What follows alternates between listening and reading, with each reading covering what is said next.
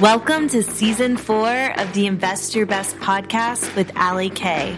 Come along as I casually explore what it takes to live your best life mentally and physically by focusing on the things you can control, your thinking and actions. Come and listen as I have open, real, and honest conversations about what it takes to step into action to live your best life. It's time to invest your best.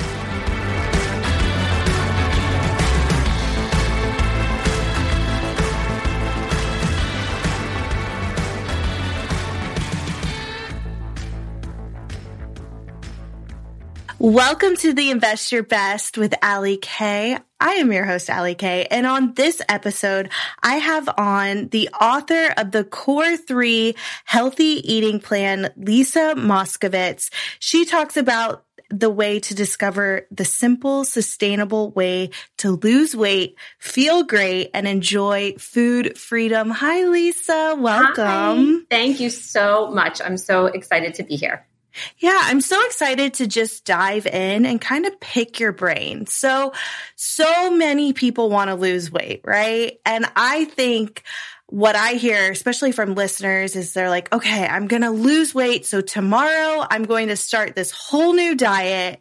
It's going to be completely different from what I'm doing now.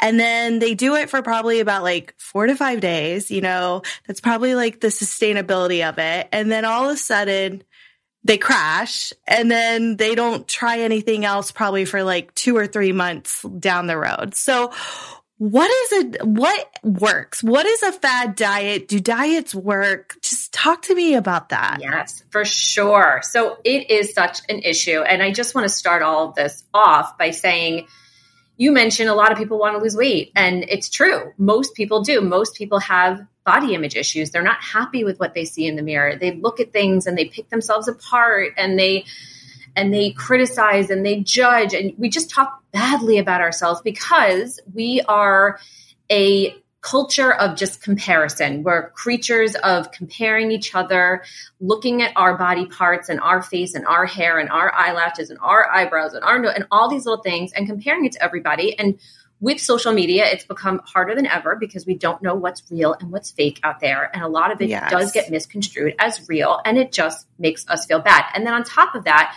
the diet industry is a billion, multi billion dollar industry at this point. It is full of of snake oil, honestly. There's some science, but a lot of it is snake oil. It's out there to get you to buy into it, to give them your money, to believe in you can buy hope in a bottle and that this program is going to change your life.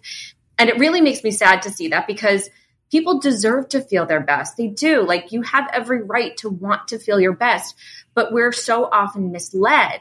And at best, we just waste a little money. But at worst, you some people end up feeling even worse about themselves. They've developed disordered eating, eating disorders, which is a serious life-threatening mental health condition, and it can just really snowball and turn into this major major issue which is what I see a lot of clients for is that they develop these fears around food.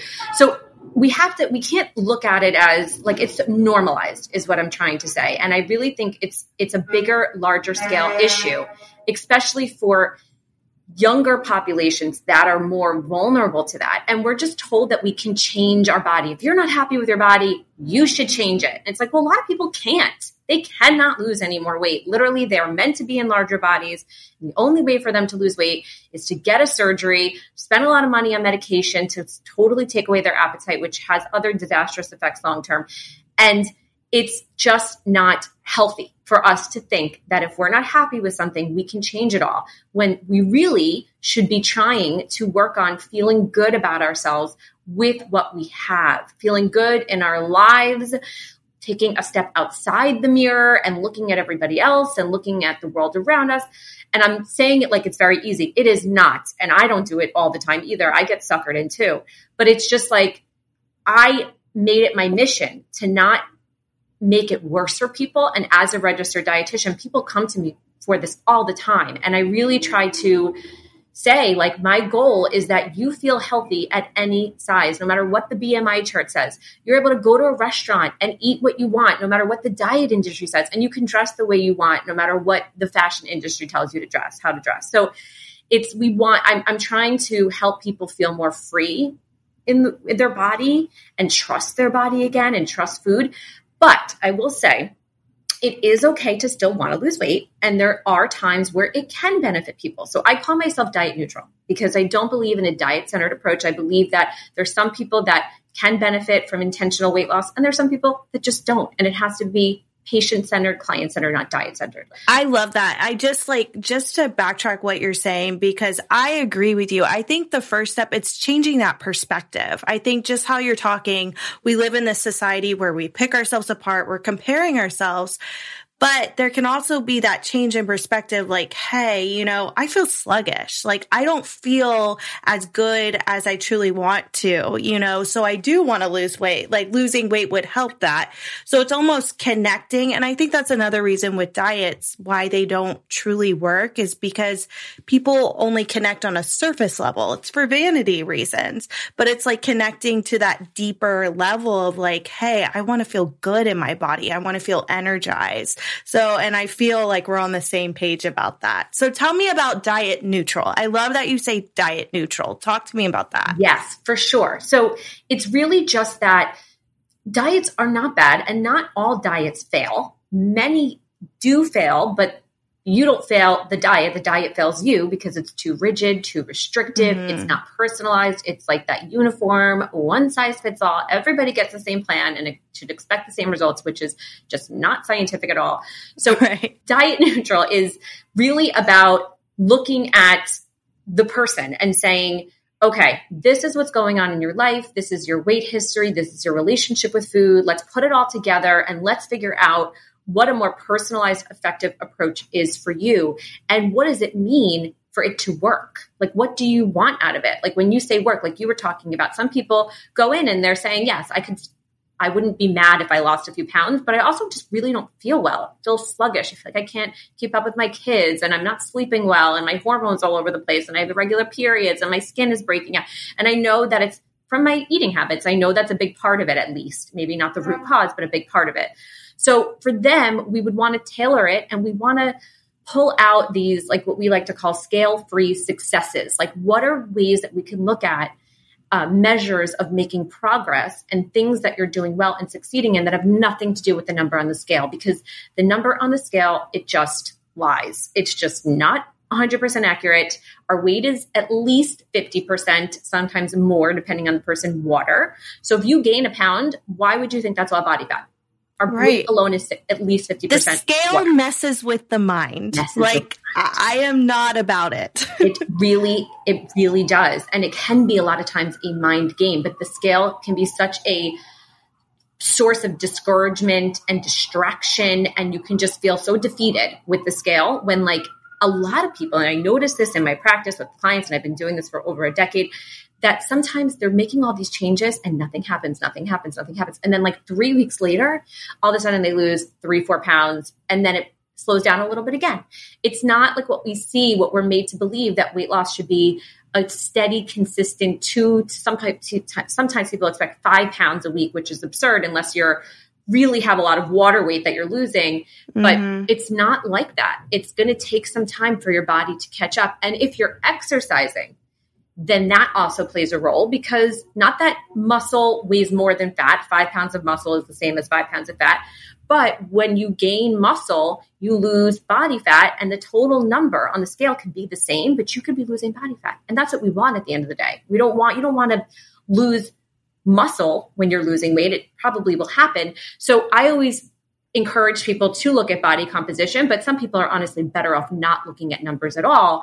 And like mm-hmm. I said, looking at those other ways of measuring progress. It could even be like, look, I went to a meal and I enjoyed it and I didn't feel like I had to finish every last bite on my plate. I was able to enjoy. I walked away. I felt satisfied, not stuffed. That's a win. That's awesome. So many people struggle with just knowing when to stop eating that just to go through a meal and be like, I walked away and I felt like I didn't overdo it at a restaurant.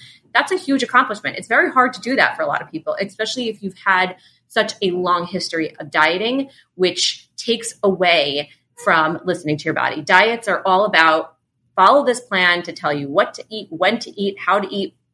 And because of that, we lose that ability to listen to those internal cues that we're all naturally born with, but you have to practice it, otherwise, you lose it.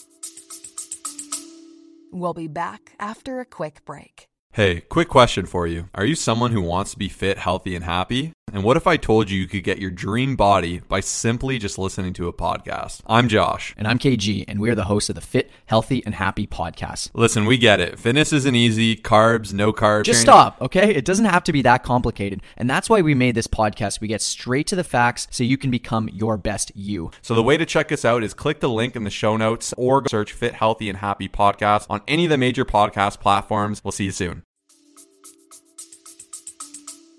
I like the idea of measuring progress beyond the scale. You know, I struggle. I'm pregnant right now. And, you know, stepping on the scale at every appointment, knowing that, like, obviously, gaining weight during pregnancy is part of it, but it, it's it's really it's depressing. It could be depressing or you feel down or you feel like this defines my progress.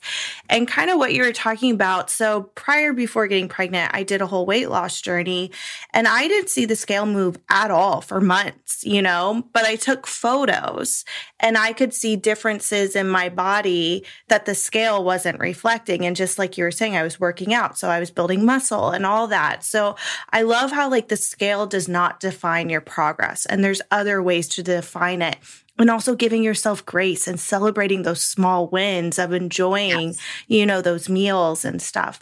So how does someone know i i know that i've struggled with my relationship with food. What are some of those signs that you might you know need to rethink your relationship with food? What kind of sticks out as that of having i would say yes totally and that's a great question. I would say the number one thing would be if you feel guilty if you often mm-hmm. feel bad if you're also if you're if you're often eating and feel like you committed a crime or there's like that remorse or guilt or you know and, and it really takes up a lot of mental space that to me is the number one sign it doesn't mean you have an eating disorder but it could be on the cusp on the verge and it's a great time to address that and get help also if i were to ask you what is what does it feel like to be hungry and what does it feel like to be full and satisfied which can be two different things but what does it feel like to be full and or satisfied and you couldn't really figure that out. You have no idea. That's another sign that that relationship with food needs some work. If you're also somebody that uses food a lot more for non biological non non hunger non biological hunger reasons like if you're like oh you know food is the reason to is a, is a, a means of entertainment it's a means of of reward it's a means of dealing with negative emotions, if you find yourself stress eating a lot, eating for out of anger or loneliness and sadness, if you do feel as though there are occasions where you eat a large quantity of food in a very short period of time, and again, you feel bad afterward. If you have really bad body image, if you feel like if we were to rate it on a scale of one to 10, 10 being amazing body image, you love the way you look, which I don't even know if that's healthy all the time, but love the way you look all the time. It's great. And one being just absolutely can't even look in a mirror because you know you're going to tear yourself apart.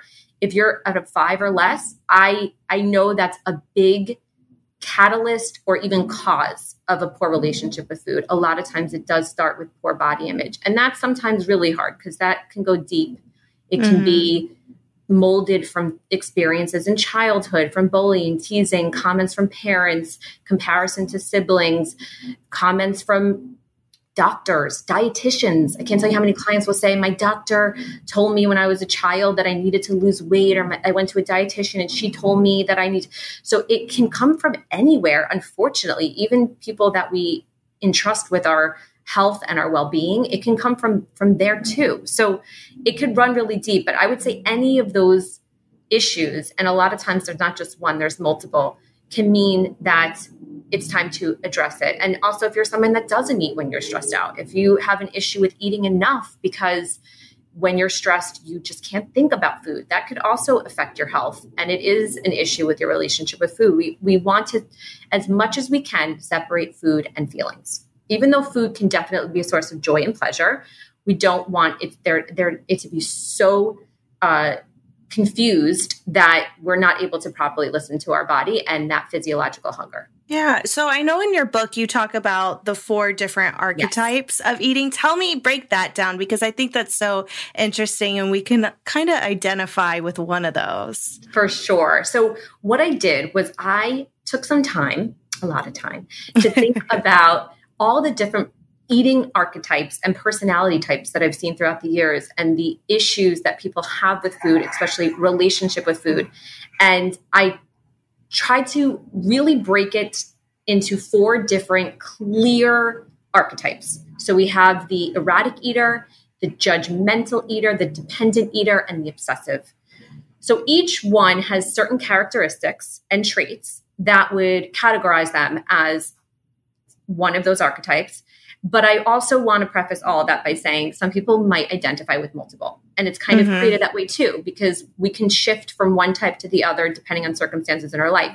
The erratic eater, and a lot of them sound as the, as the label, the erratic eater is somebody that doesn't really make time for food. They're the person that's not really sitting down in the day. Food is an afterthought they usually only have one big meal a day and it's usually only when they're sitting with their family or at night um, it's like a lot of grab and go it's it's just like kind of all over the place. Like there's just such little structure. And those, they might often struggle with either not eating enough or feeling like they're eventually overeating because they didn't make time for food. And that can lead to eventually overeating. Then we have our dependent eater. Our dependent eater is the one that does food is a focal point. They they are planning activities around food. They're planning vacations around food. They're using food a lot for entertainment and enjoyment and comfort and to deal with stress. And food is their main coping mechanism for a lot of different issues and uncomfortable feelings and other things in life. So for them, of course, overeating can be an issue of feeling guilty because they're overeating. And the but the biggest issue out of all of that is they're not really properly dealing with emotions because when we eat because we're angry, sad, bored, we're not really dealing with the issue. Why are right. we feeling that way? It's not the best way to deal with it. I don't think it's a bad thing. And I think emotional eating is actually part of a healthy diet. But if that's your only coping me- mechanism, then you are suppressing feelings that really need right. to be addressed. Then we have our judgmental eater. Our judgmental eater is often the person that's been on so many diets and it's not their fault. And by the way, nobody chooses to be in any of these categories. It just right. happens. the judgmental eater might be the person who's doing a lot of self judgment, or they might be food policing other people. I can't believe you're eating that. It's so fattening. I can't believe that you know how many calories are in that. Oh my God, I ate so much. I need to exercise 10 hours tomorrow. It's those judgmental that like things are good and bad. That's good for you. Mm. That's bad for you. I can't believe you're eating that. I can't believe I'm eating that. And it's a lot of those types of comments. And they're clearly not listening to their body at all. They've made food the enemy. They've they're not they're not properly uh, looking at food as a source of nourishment and fuel. And they can often also run the uh, commonly end up overeating, maybe restricting too much. They, it can develop into an eating disorder. Uh, at the very least, it's definitely disordered, dysfunctional eating. And for them, they have to kind of unlearn a lot before they can learn a new approach. So that's my my my group of people that really we have to first work on unlearning all of the things they were told because of the various diets they went on or the various uh, dietitians or doctors. And I'm not blaming any one person at all because you asked me 10 years ago when I first got in this industry, it was all about diet. It was like tell people to control portions and obesity epidemic was reverberated across the country. And that was like the our primal thing. That was what we were trained to do. Now we know it has shifted so it has shifted so much and we know that that doesn't help all that we're doing by talking about how how bad things are is you're making some people rebel and want to eat it anyway and then eat more of it. And the other people just become incredibly afraid of eating it. And they're also not no one nobody wins with that. So it's not helping any person. It hasn't helped the obesity epidemic clearly. And it definitely isn't helping eating disorder prevalence and people's own relationships with food.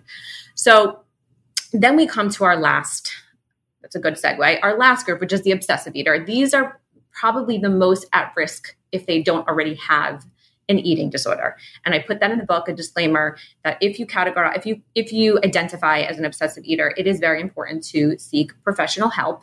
Um, that even though this plan is really not a restrictive diet at all, anything can be used when your eating disorder voice kicks in, anything can be used in a harmful way. Any right. plan, any program, any advice can be flipped and manipulated. And it's not the person, it's the eating disorder that does that to them.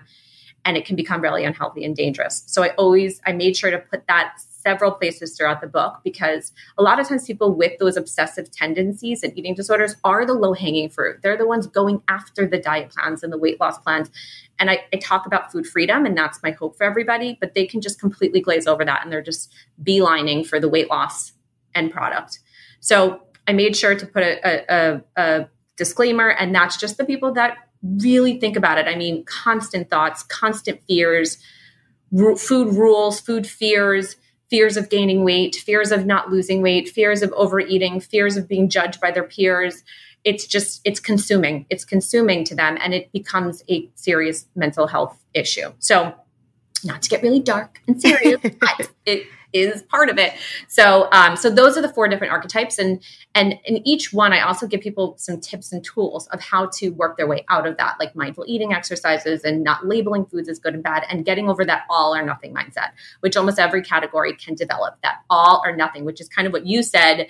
You start that diet, and then it crashes and burns, and then you're back to like, screw it. I already ate this donut. I might as well just eat the whole box, and then mm-hmm. like it just kind of unravels from there. Yeah, I talk about the all or nothing thinking all the time yeah. because that's what it, it's either zero or perfection. And we all know perfection does not exist. Yeah. So we're aware of what's going on. We've identified with an archetype. Here we are. How do we find food freedom? What are some of the steps? And also, I just kind of want to ask you you know, we live in uh, the world now where there's so much processed food, you know, it's like you don't prep your food for the day and then you go to McDonald's or something, or you go to the grocery store and you get the frozen meal. It's the, fi- you know, how, what are some ways that we can kind of find that food freedom and manage, you know, around all the processed unhealthy foods? Very good question. It is hard. We are up against a lot and it is very different. There's so many options. And I'm in New York City where you walk out in the street and there's like 10 restaurants on the same block and three convenience stores. It's just everywhere. And then simultaneously you have these these ideas and these images and these messages of, of, of that thin is better and successful and attractive. And it's just really hard to balance it all and not just feel like so overwhelmed and a prisoner in this whole diet culture bubble that we live in. So what I usually say for that is first of all, got to stop labeling labeling foods as as good and bad. It just doesn't exist. And even healthy and unhealthy can be damaging. There's no one food that's inherently good or bad or healthy or unhealthy. It depends on the whole your diet as a whole, your eating habits as a whole. You could have a healthy diet, but to call one food good and one food bad, that dichotomous view, really think trips people up because then you've already decided how to feel before you've even eaten it. You've already decided, I ate something quote unquote bad, so I should feel bad. I ate something quote unquote unhealthy, so now I'm being unhealthy. This is what I'm doing, so I might as well keep going. So the labeling is is really hard and I hear it constantly in client sessions and I always call people out because it's I think it helps them not to call them out and make them feel bad for feeling bad, but just to to kind of identify and be aware of how often we, we talk to ourselves like that is so important. It's that inner dialogue and that self talk. So that's first thing. You mentioned processed foods, and we know there are a ton of processed foods that are actually quite nutritious, like chickpea pasta and veggie burgers and any packaged grains really are processed. Any cereals are really processed to a certain extent. So we, that ultra ultra processed food that's really stripped of the nutrients jam packed with added sugar refined flour pretty nutritionally void. There's like very little nutritional value in it. Of course you eat a lot of that. You're not getting the nutrients your body needs. It's going to spike your blood sugar. It's going to potentially increase inflammation in your body. It depends on that too. And it's not going to make you very healthy in the long run. And that goes without saying. But here's the kicker, the secret. When you give yourself permission to enjoy a variety of foods, literally everything goes, put everything on your on your not literally put everything on your table, but anything can come on the table that you desire. You will crave sweets and you will crave the chips and the packaged food, but you will likely also crave the salads and the fruit and the nuts and the yogurt and the whole grains and the proteins. And once you can get there, it's an amazing feeling. It's unlike anything other. And it's so much more worth it to live your life that way than be five pound five pounds less and feel like you're dodging bullets all the time. Because everywhere you go, there you are, and there is food. And guess what? You have to eat every single day for the rest of your life. That is a fact. And yep. any social gathering, any holiday, there is food, and it's not going to be lettuce and Brussels sprouts. It's going to be the food that you really crave and that you really enjoy. So I think that's very important. Now, some people come in, they're like, that's great, but that sounds like a unicorn. How, like, that does not, it's like you're speaking a completely different language. I can never imagine doing that. I know I'm just going to end up binge eating, I'm going to gain a ton of weight. And in the beginning, I'm not going to lie, it is very possible that some people can gain weight from that. And it is really hard to accept that it doesn't mean that you're meant to gain that weight. It doesn't mean that you won't lose that weight. But if you don't lose that weight and you do gain a little bit of weight, and it's been a long time since you've been working on it, it is also possible that's weight you needed to gain. It's possible that you were in a state of starvation for way too long. And if you didn't get out of that, it could be worse. Your metabolism could have slowed. You could have been malnourished. It could have messed with your mental health. So I would always want people to understand that. And when that happens, I, I it is okay, and that's what the book has, to have some kind of structured plan. It's very different to have a structured, flexible plan than it is to have a rigid, restrictive plan. Mm-hmm. A structured plan can say, okay, there's portion awareness, there's some strategy, you're adding, you're focusing on what to add in, you know what to incorporate on your plate as much as possible, but there can't be rules. There can't be requirements. There can't be punishment and compensation. There can't be, oh, I didn't follow it. So that means I did something bad. You have to be practicing listening to your body at the same time. It's kind of like the training wheels, is what I tell people. It's like, you know, you you you get have the training wheels on your bicycle, but eventually we got to take those training wheels off. You got to ride free. You might fall down a few times, but you'll get back up. And that's the way you learn to ride a bike. That's the only way. So that's kind of the best analogy I can give people to explain how this works. I love it. And I think the biggest takeaway from that is understanding that, you know, there's a lot of relearning that we have to do, you know? Yes. And also, we live in this like society where we want instant gratification. Oh we want the results we want. And what That's you're it. talking about, it's a process, you know? It takes time, it takes learning and figuring it out. And I love how you kind of mentioned that. Like, you know, you might, you might, start off going a different direction, but it's relearning it. So I love that. I'm so excited for people to know where your book is. Where can we find your book? Where can we find you on social media? I feel like I need to have you on another time because I could talk to you for hours. I could talk for hours. So you cut me off. It's great for a podcast. uh, thank you so much. Yes, yeah, so you can find the book on most major book retailers like, of course, Amazon, Barnes and Noble, Target. Uh, you could also go to my website, which is my practice group, nynutritiongroup.com. So NY is New York nutritiongroup.com. I actually have a large private practice. We accept mo- most major health insurance plans because we believe that nutrition should be accessible and affordable and not this luxury thing that no one has access to. So NY Nutrition Group. You can buy it from there or any of the retailers that I mentioned. And my social handle is Lisa M, as in Mary Nutrition. Boring to the point, but you could find me easily. well, thank you, Lisa, for joining us. Go check her out. Go get her book today and find your food freedom. Stick around for next week's episode.